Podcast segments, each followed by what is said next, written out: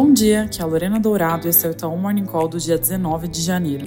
Começando pelos Estados Unidos, ontem foi a vez do Bostic, do FOMC, falar e ele trouxe um discurso bastante duro, dizendo explicitamente que só vê cortes acontecendo no terceiro trimestre do ano e que quer mais evidências de que a inflação está caindo em direção à meta de 2%.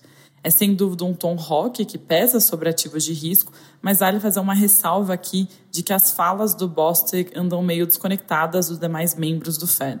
De todo modo, o Barr e a Daly falam em eventos hoje e vai ser importante confirmar se o tom realmente se destoa. Sobre dados, pedidos semanais de seguro-desemprego seguiram em nível baixo, sem indicar deterioração, e por outro lado, a pesquisa de manufatura do Philly Fed veio fraca e com uma abertura não muito animadora. No mais, vale ficar de olho na pesquisa de expectativa de inflação da Universidade de Michigan.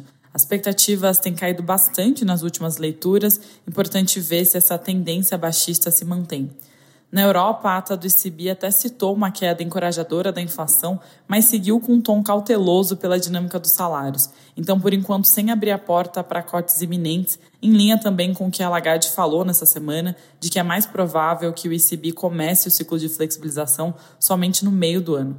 O mercado já precifica cortes, mas no início do segundo tri, assim como nós, em abril especificamente, já que se acumulam evidências de que a desinflação tem acontecido de forma sustentável e que, apesar das incertezas geopolíticas que se colocam como risco para os preços de bens, o cenário hoje é diferente, principalmente porque os estoques industriais estão mais elevados no geral e conseguem atenuar eventuais choques de oferta.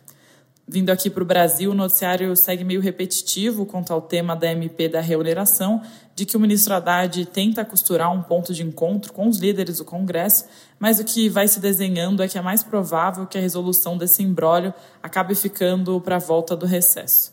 Fora isso, o Valor reporta que Haddad pediu a Arthur Lira apoio a 6 projetos de lei que fazem parte de uma agenda de reformas microeconômicas.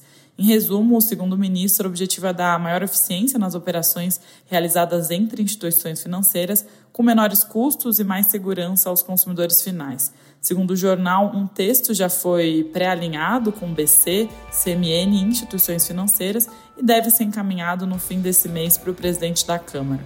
Para terminar, logo mais sai o IBC-Br, que nada mais faz do que condensar os dados de atividade que saíram ao longo do mês referentes a novembro. Nossa expectativa é de uma queda mensal de 0,2% e um crescimento anual de 2%. É isso por hoje, um bom dia e bom final de semana.